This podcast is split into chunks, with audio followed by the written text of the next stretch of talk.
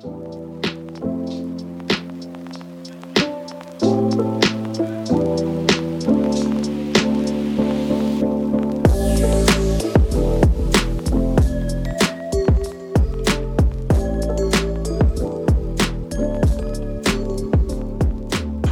and welcome to the Merry Menopause Book Club, the podcast that brings you the authors of the books written to inspire us, educate us, and guide us on our journey through midlife. Created and hosted by me, Jo Fuller, menopause and menstruation educator and founder of the Merry Menopause. I want to give women the information and education they need to make empowered choices around their health and well-being so that ultimately they can have a merry menopause.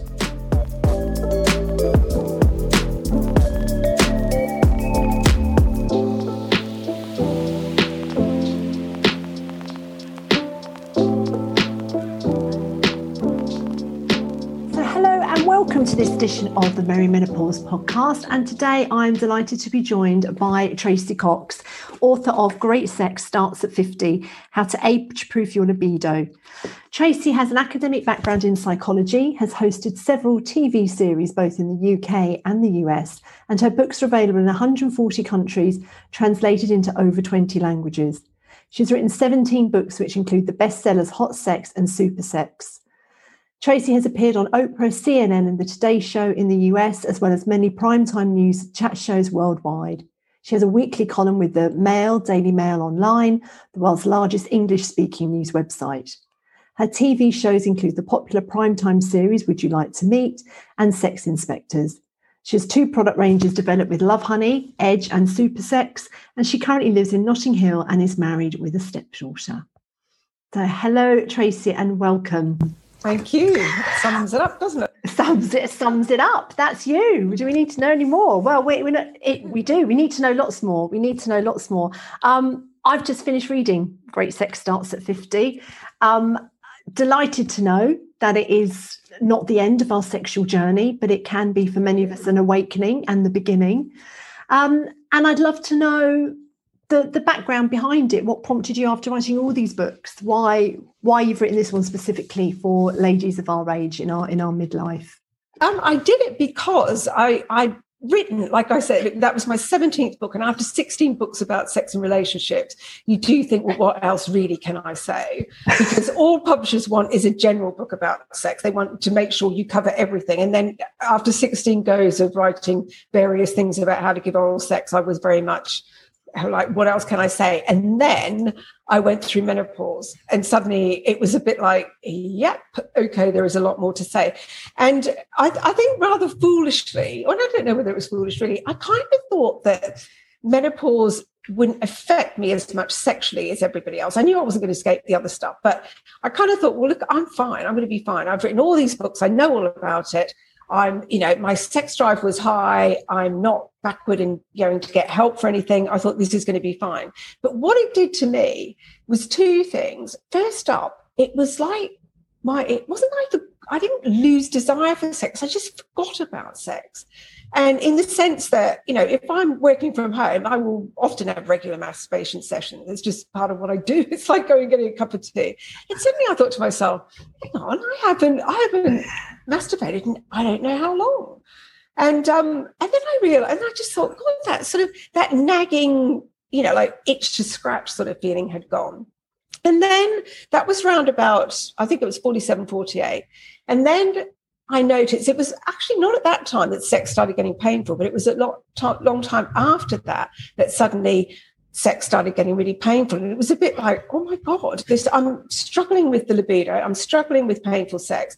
And I know so much about sex, it isn't funny and what to do. So if I'm struggling, surely there is a need for it. So it was partly selfishly motivated, the book, mm-hmm. in that I just thought, right, you know, I need to fix this for me. And it's a really good idea for a book. And no one seemed to be doing it. There's a little bit out there. There's lots on menopause, but there's nothing much on sex.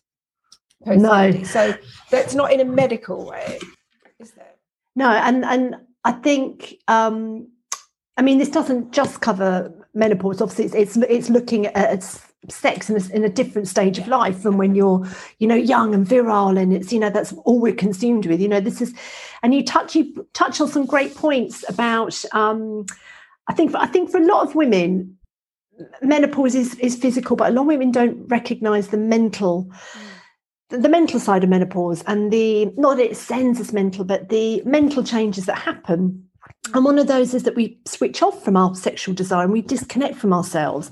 And that takes work, that reconnection takes work. And there's a, a brilliant chapter called um, Women Don't Have Low Libidos, We're Bored. Hmm. And I love that because we kind of, we so much, we spend our lives blaming ourselves for so much. And then we get to this stage, we're in a relationship and we're just not up for it. And it's our fault.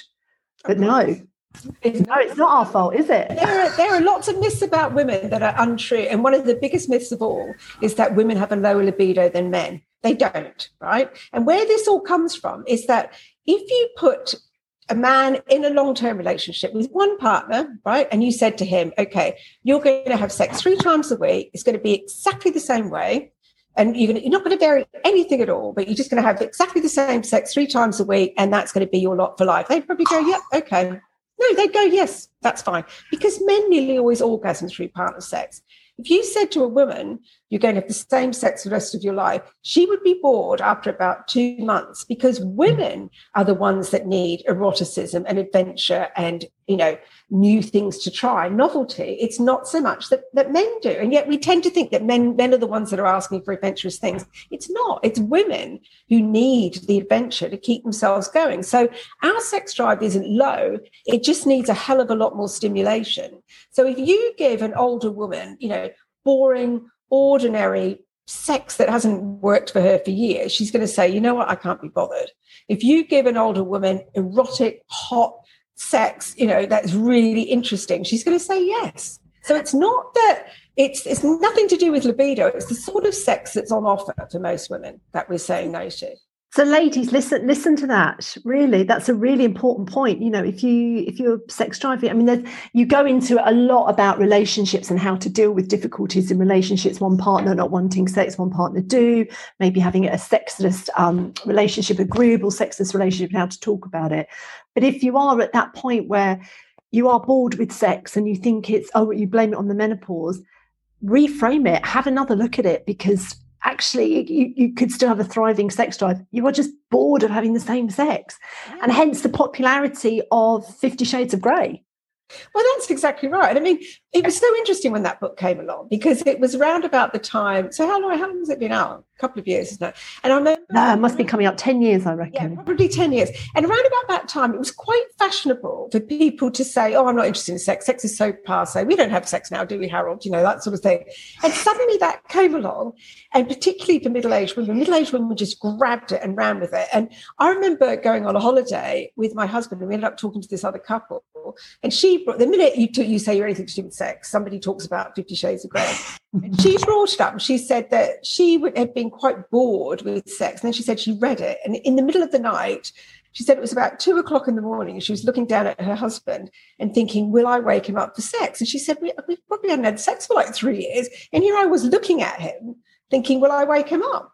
And so that's just how powerful turning yourself on can be. And this is a strong theme. If you've read the book, which you have, you know that that's a very mm. strong thing is to take responsibility for your arousal. Don't just sit there and expect that desire is going to suddenly overtake you. It's not because that spontaneous desire is hormones and postmenopause hormones go through the floor, right? So you then have to do the job of your hormones and turn yourself on by reading books that do it for you. You know, whether that one does or if that there's plenty more out there. There's audio porn, there's all sorts of erotica for women made by women. So there's tons of stuff like that to turn yourself on. And um, or just run a fantasy in your head. So if you do that, then that provokes desire or promotes desire, and then you're back to square one. So you you almost have to do the job of the hormones, but it can be done. Yeah, and, and and you don't have to. This this is not the end of your sex life. This is not the end of your libido. You no. just need to shake it up. You know, you just need to discover. Yeah, it's rethinking sex, looking at sex differently. Mm. First of all, desire is not just going to come to you, right? So you have to create it. And the other thing is to rethink the way we think about sex. We we think about sex as having a beginning, a middle, and an end, and including intercourse. Now, maybe, just maybe, especially if you're in a long term couple with someone the same age as you, penetration might not be possible. It might be painful for you, and he might be having erection problems. So that doesn't mean the end of sex, which for a lot of couples they do come to that conclusion. It just means you're going to have different sex, sex that's based on oral sex or touching or non-penetrative sex. Now, women come around to that idea pretty quickly because it's beneficial for us because our clitoris is outside the vagina, it's fine. Men struggle because to men, sex is putting their penis in something. Mm. And if they if their penis isn't hard enough, then they don't know what to do. So, you know, that was a whole big thing in the book as well, was talking to men about, you know, what do you do when you have wobbly erections? And they are absolutely flummoxed. And it's quite a difference between men and women that women sort of go, right, okay, menopause shit. I'd better deal with this, I better deal with that. And they see it as a solution solving exercise. Men look at their penis, aging, erection not happening, and it's sort of like go underground, ignore it, and just avoid sex with your partner and just end up having, you know, sex with yourself watching porn. That's what a lot of men do. That's their solution. Yeah, and I think that's a re- that's a really great thing that you've highlighted in here because there's there's a point where it's like you know, we, we talk a lot about women losing their libido. We don't talk enough about men losing their erections. Hmm. And as I think you say, men are terrified of a penis that doesn't work. Oh my God, it's a psychological catastrophe. Yeah and I and it's it's much more of a mind game and how if you are in a relationship with it with a guy whose penis is becoming less hard than it used to, there's sort of different ways to find out is it is it a psychological problem or is it a physical problem? Is you know which can be dealt with you know medically or actually is is there something bigger that needs to be discussed why he's not getting the erections that he used to? Mm. And I think that was a really interesting point. Um, I found that really interesting because it is it's about seeing it from somebody else's point of view. It's like okay you know it's not just about me this is this is about him as well and he's going through stuff that's right and and that's why talking about sex is the most important thing at any age because if you and and this is what shocked me honestly jo i've got loads of really, you know, good couple friends that I know very well. They get on so well. They talk about everything together. And just, uh, you know, when I was researching the book, I was a couple of friends I really had to push into doing the interviews with me. And I was like, what's going on here? You know, and turned out that they very quietly stopped having sex, hadn't ever discussed it with their partners. And I was like, well, have you not talked about it? No. Why not? You talk about everything else. Why would you not talk about that? No embarrassing. Um, you know, he didn't want to talk about it because it was embarrassing. She might think less of him if he's not getting an erection. She didn't want to talk about it to him. I don't want him to think that I'm being embarrassed. So many women actually haven't told their partners that they've gone through the menopause, which I found astounding in this day and age. Um, so there's a lot of shame and fear and anxiety about being seen as less than this, you know, up for it, strapping sexual young man, or you know, like a woman who's always up for it. And you know, it's just like, oh, for God's sake, we allow everything else to age about ourselves. Well, sort of. Um, but we get very funny about our genitals aging. It seems to be a big thing for men and women, but particularly. Yeah. And I, and I, as you say, communication is key. And there's so many um, great tips in the book about how to have. I think there's, there's a chapter called "Elephant in the Room." It's about how to really broach you know, because sex does change. There's that lovely line, make affection, not love. Mm. You know, because sex does change. We don't, and and again, you say we don't have our orgasms aren't as intense as they were in our twenties, where we are, you know, we're holding onto the bed, going ah, you know, they're they're they're different. Everything's different. Everything's softer. Everything's more fragile. You know, it's not about deep thrusting penetration. It's being more gentle with each other. And a softer penis suits a softer vagina as we age. You know, That's so when right. men start to take Viagra, you know, all sorts of problems. All sorts of problems. If you know, if you haven't got a, a young 20, 30 year old vagina and suddenly you've got a 50 year old vagina and a 50 year old penis on Viagra, that's that's going to hurt. It does, and it and it causes lots of problems, of course. Now, and I find it interesting that, of course, they've solved the um, erection problems for men, but haven't really solved the lower desire for women. But then again, that's just the way the world goes. I think it's probably easier to solve an erection problem because all an erection problem is is blood not coming into the chambers, flowing to the chambers to make it hard. And desire is such a difficult one to do. But do you know what also struck me? Also struck me when when writing the book was just it, we are so controlled by human i mean hormones as human beings. We mm. are everything is hormones. When you're younger it's hormones. When you fall in love it's hormones. And that's the other thing is that you know when you're when long-term relationships versus short-term like you mentioned that you're single. Now you'll find when you next meet somebody that of course you get that lovely blessed time with you know the minute you meet somebody new or your you know body floods with all these lovely love and sex hormones that well i hope so tracey I'll let you know. I'll report back.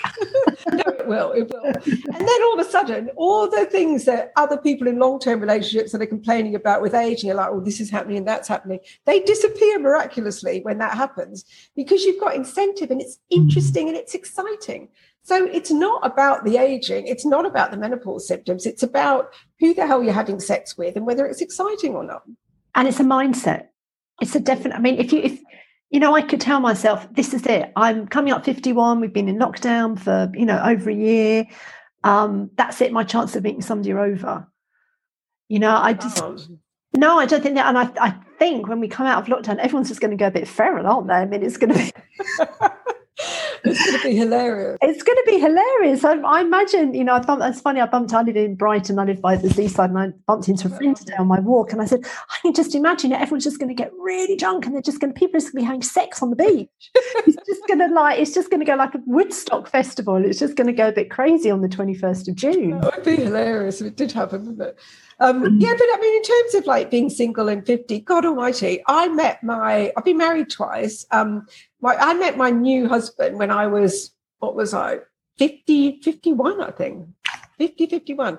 And, and all of my life, I'd, I was always very career driven and sort of probably not so i was probably like a bachelor really.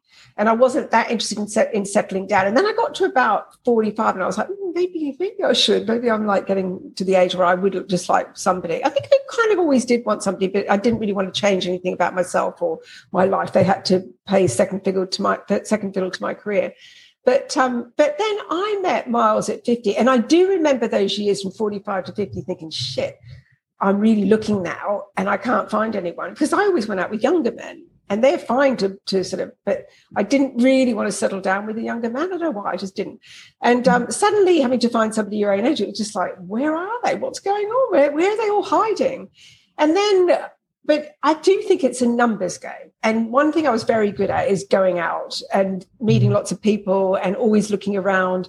I mean, when I was single, I, I don't think I ever went anywhere without scanning the room to see if there was anyone attractive in the room. So I was very good at that, very good at flirting, very good at, I have no qualms at all. I mean, with my husband, I sort of, he was standing outside having a pint on the river in Richmond. And I was sitting there with my girlfriend saying, Oh, he's a bit all right. And then I found this box of matches that were from Stringfellows, from a stripping club. And I found them and they were near him. And I said, Oh, are these your matches? You know, do you mind if I borrow them? And he said, Oh, no, they're not my matches, not my matches. And looking at me like I'm been to strip club. And then we started chatting.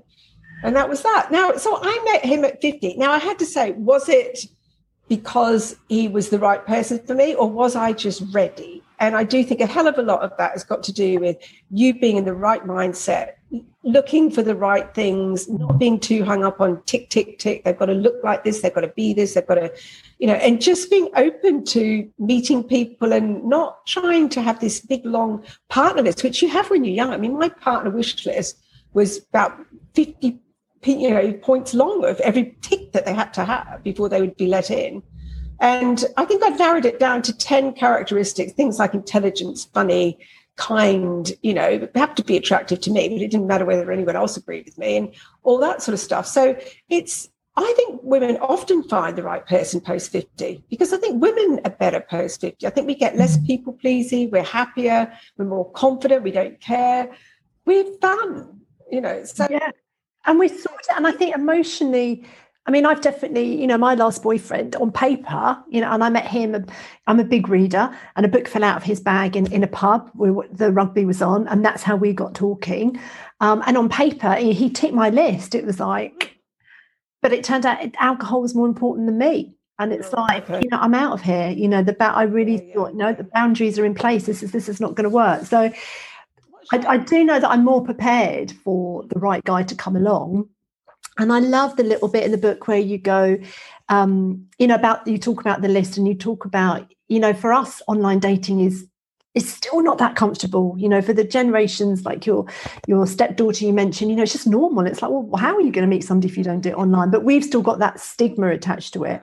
Yeah. And i look at previous boyfriends and i think if i'd seen them online i would not have swiped Exactly. And also think about, you know, if you've got good couple friends, the man that you know, like once you know somebody, you've got to be able to look past the exterior and see mm.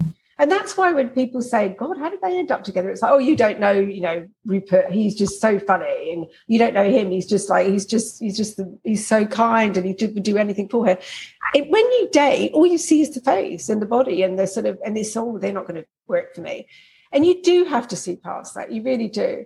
And, and also have realistic expectations. I think like one of my girlfriends um, has just the most unrealistic expectations she had. She had like she's big dancer. They've got to be able to dance salsa. They've got to be able to listen to her talk about poetry. But they've got to be a man and be able to fix the thing and get up on the roof and what. It's like you're not going to get both. And in fact, she did. She ended up getting this guy that ticked all her weird, totally contradictory things. But then he's oh. too short. And I said, "You are kidding me. You are not going to get rid of this guy." because he's too short when he's ticked all these ridiculous boxes that are like three different people in one. So she didn't. She's with him. Thank and you. how long have they been together? A year and a bit. She's still going on about the short bit. I have to say. I think she's probably got over that, but she's just. Well, she is, but it still gets mentioned. And it, it is quite hilarious. Is that she had this wish list. I thought she's never ever going to meet anyone like wow. that. She did. But you never get every single thing. You never get every single thing. So you need to just, and also, do we have every single thing? No. No, but I mean, but you also you also say in your book, you know, every week you meet a, a great woman, like I do. You know, the work that I do every week, I interact with at least one amazing woman that I'm just like blown away and go, I want to be your friend. Yeah. And then months go away, and it's like I haven't met a guy. I haven't even. I might have smiled at somebody in Waitrose, but that's that's about it. You know, it's just yeah, they are out there. But there is a lovely phrase um, which I have written down that you use to describe the the lack of men at our age, and I can't find it. Something like uh, how rare they are. Oh, it was a great line. Was it? And I've written it down. I'll put it in the show notes, Tracey. I'll find it after we spoke because it was. It really. It borderline extinction. That was it. Oh right. Eligible men in their fifties are like borderline extinction. It's like, yeah, they are. But I suppose it's how we look at how we view it. You know, we might see a guy then, and I don't know. Where do they all go? You never see men in their fifties. I don't know where they go out. Where do they go out? And this is the thing, going back to online dating briefly. I don't think anyone likes online dating unless you're very young. If you're 20, you know, if you're in early, you know, life, fine, because that's just what they do. They think it's weird when you go out and meet somebody in real life. So, but you know, it's all about we all rattle on about chemistry and all that sort of stuff you can pick up a little bit about chemistry online but the thing is it's it's what it does is it gives you so many more choices which can be a good thing and a bad thing. So if you live in a small say you don't go out that much say you've only got you know two pubs that are you know that you tend to go to and you don't really want to roll up at other places or you haven't got anyone else to go with you this is where you're going to meet the people, you know, that are at home and probably living two feet from you that just don't go out to the same places you do. So it is a big advantage. Whether you like it or not, it does give you a lot more advantages than you ever had before, particularly if you're looking for a niche type person. And I, you know, I know many success stories. You know, one of my best friends married a guy she met online. My sister has, she's been with her husband. They met through the telegraph you wrote to a po box number you know back in the day. You know i know. So i mean what there was a lot of effort involved in that photos and you know so it does it does work. Um i i've never i've never i just i can't bear that sort of shopping for guys thing. I just it's a mind it's a mindset. I'm going to wait for I quite, I quite like the idea of shopping I think it'd be great. But then I've watched so many friends go through it, and it's. I think you have to have nerves of steel, and also just to sort of be tough because I think everyone's quite rude, and people like turn not turning up, or mm. you know, and then not turning up, or, or walking past and having a look, and then just deciding not to go. I think that's just awful. And just go for a coffee no more than that first time go for a coffee. And even i think the last time I, I, delved into internet dating it was like speak to them even before you have a coffee have a phone call. Yes because you can tell a lot by someone's voice. Yeah. Absolutely you can. Whether they're a serial killer or not. Well, probably not quite that. You can tell whether they're, I don't know, I think you could tell a hell of a lot from someone's voice. So if you can see them and then get them to stand, that's what I, I would do now. I would have a phone call and I'd make, I'd do a Zoom call and then I'd say, I don't know, I'd come up with some excuse where they had to stand up and I could see them against something. So you could see the proportions and, and the way they walk, the way somebody walks is also another thing, isn't it? It's well, it's shoes. I'm tre- I'm a dreadful judgment, dreadful judge when it comes to shoes. Yeah, yeah, you're probably right. It's like if somebody's got bad shoes, I don't know. Where's the shoes, Jo? Come on. I know, I know, I know. There's, I've got a list. I'm a bit weird, like your friend. My list is is quite weird. Um, but I will let you know, Tracey, if on the 21st of June when it all kicks off, what um maybe I should start looking now maybe I should do some sort of like pre-sale shopping, you know, put a few things in my be, basket. The thing is, you'd be good online because you're gregarious, you're attractive, you you oh. the banter and all that lot. So, you know, people like you work well online. I think the people who don't work well online are people who aren't very good at technical stuff, who who are a bit shy.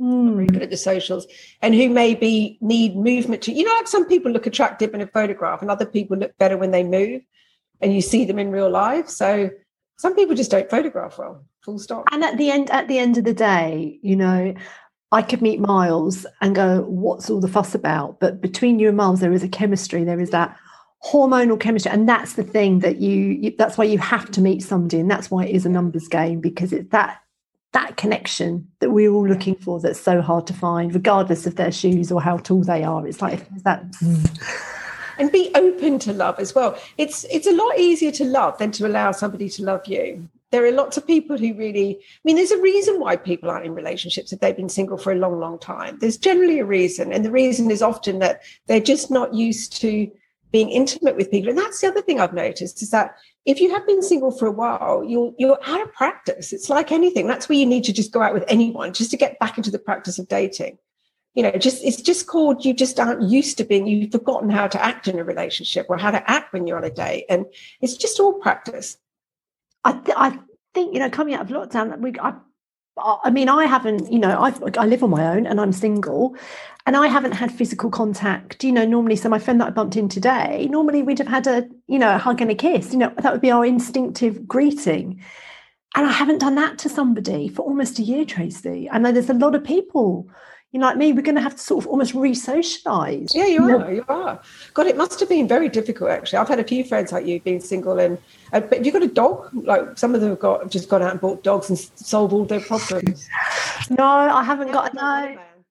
I um, I mean, I'm lucky. I've got a very sociable road. I've got great neighbours. I've got great friends. I live in Brighton. You know, I'm allowed to go down the beach and have a walk. So it's not as if I'm isolated. No, but definitely, you know, to sit and share a meal with somebody or, you know, just touch somebody, just give your friends a hug. Yeah. You know, it's it's going to be from what was so instinctively natural to be so tactile, mm. it's so instinctively now not to be tactile. And it's like, how long is that going to take to come back? I don't know. I was in Australia for an interesting experiment. Yeah. And when we came back, I was like, whoa, okay. I'm terrified. And also just, oh my God. And and obviously we've been back since July. So I know how awful it is. But you've had all that time on top of that.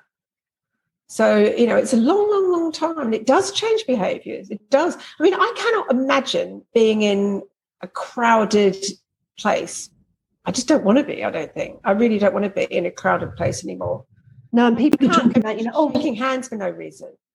Yeah, or just kissing, you know, just just kissing somebody, or you know, sharing a packet of crisps. You know how we used to just. No, you won't do that. It's just gonna.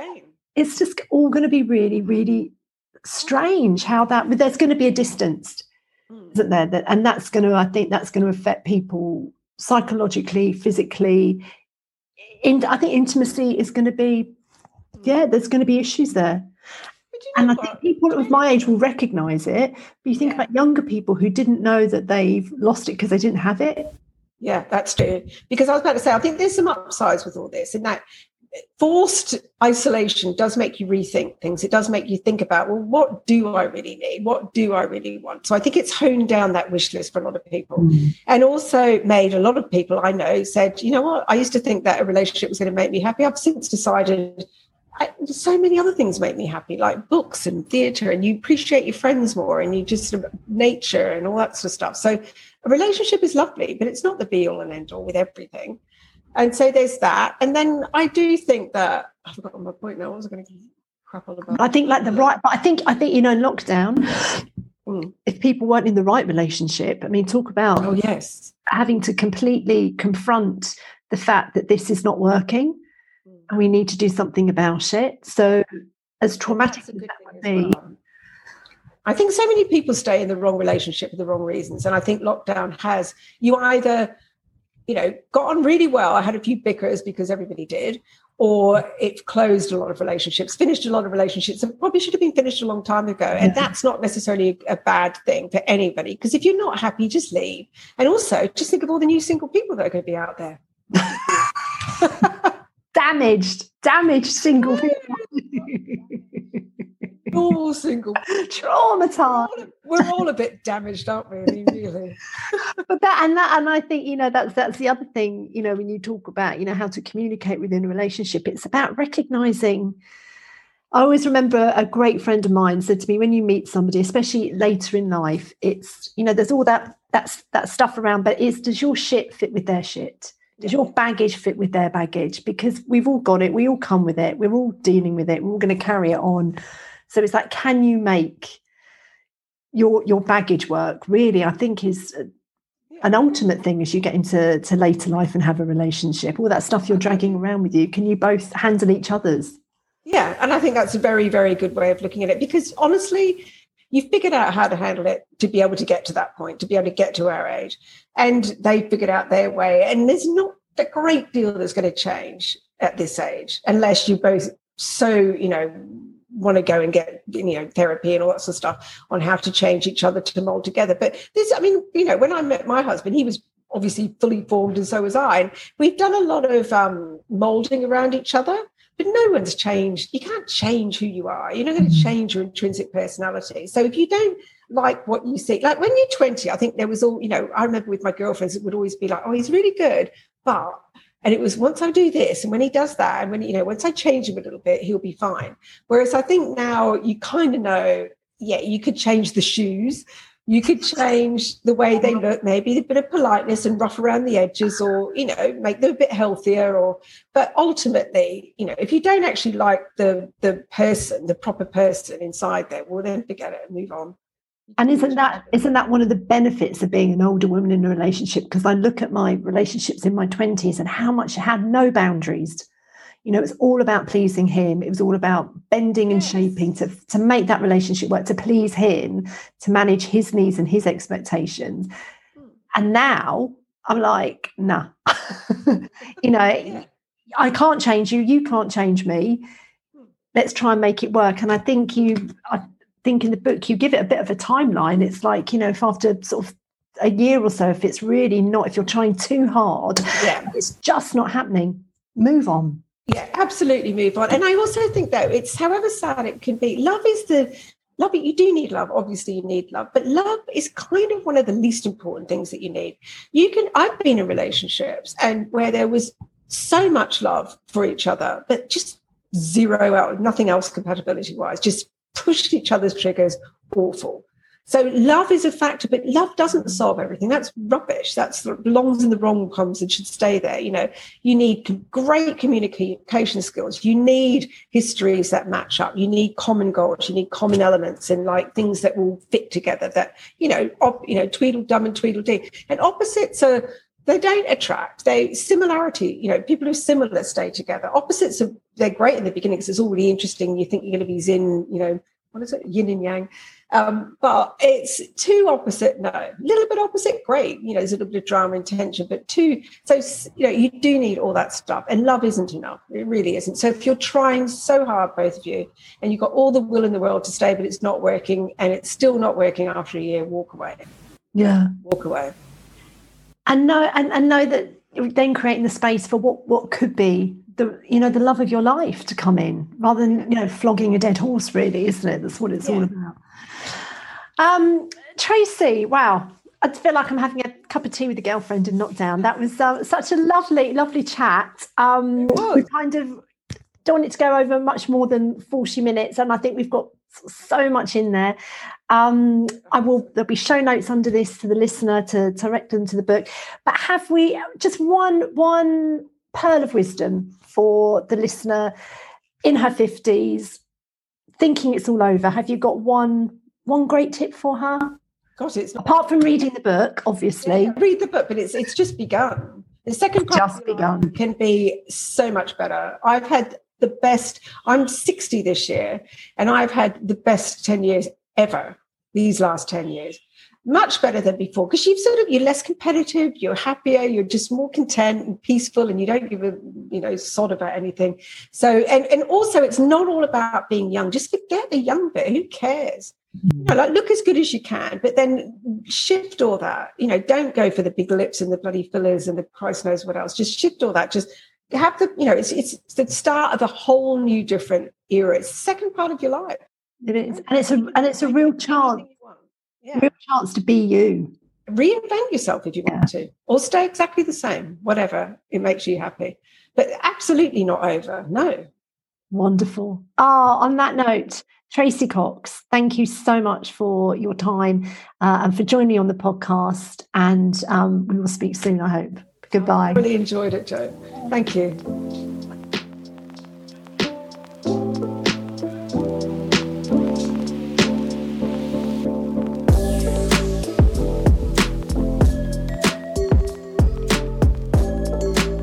Thank you for listening, and thank you to Vicky Bristow Communications for producing this series. You can find out more about me and my work at www.themerrymenopause.com or follow me on Instagram at the Menopause.